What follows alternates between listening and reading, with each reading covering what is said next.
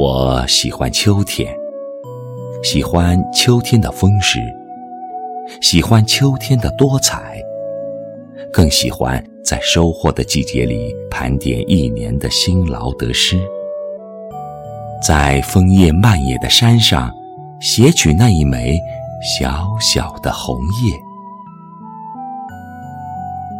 出差归来，远处已经被皑皑白雪覆盖了，心中暗叹，不经意间已然错过了秋日那一季浪漫的私语。春天的第一缕阳光似乎非常遥远，又不甘心在孤寂的等待中守望绿色的萌动。既然错过了秋日那朗朗的月华，就不应该再错过这个冬天。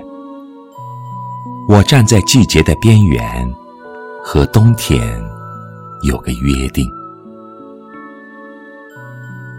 冬天是萧瑟的，秋风吹落了五彩缤纷的心事，冷冷的天气反显出一份从容和淡定。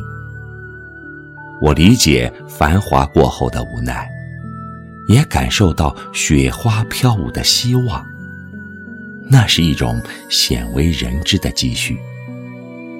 我愿意和雪花作伴，和冬天有个约定。谁说冬天是无情的？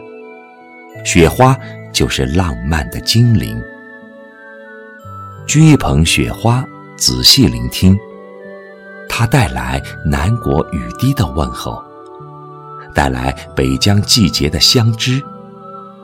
在雪花飘落的瞬间，掬一捧雪花送给远方的朋友，与你一同分享雪花的故事。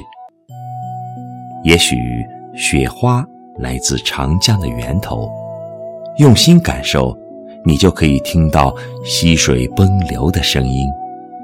它记载着奋斗者的喜悦和艰辛。小雪花也许来自新开湖畔，静静的守候，就可以感受湖水的宁静与内涵。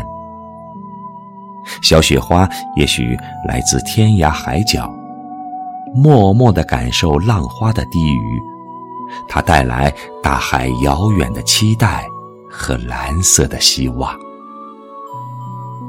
冬天是寒冷的，簌簌冷风席卷每一条街道，好像荡涤心灵的尘埃。它就像一个严厉的父亲，将我关进自己的小屋自省。屋子里暖暖的炉火，就像母亲温暖的怀抱。冬天的冷冷暖暖让我想到了家，尽管有无奈，但有温馨的家。虽然那里有争吵，有分歧，但更多的是理解与疼爱。我在冷暖相知的日子和冬天有个约定，捧一只红泥小火炉，坐拥书城，取出自己喜爱的书，或散文，或传记，将那些文字揉进暖暖的炉火，点亮心情。于是冬日不再寒冷，长夜不再寂寞，感受那些灵秀的文字透进肺腑，揉进了胸怀，感受一日纵横几万里，一夜盘桓数千载。走出书页，调两杯一律新醅，与友人执手促膝，聊聊文字之外的心情。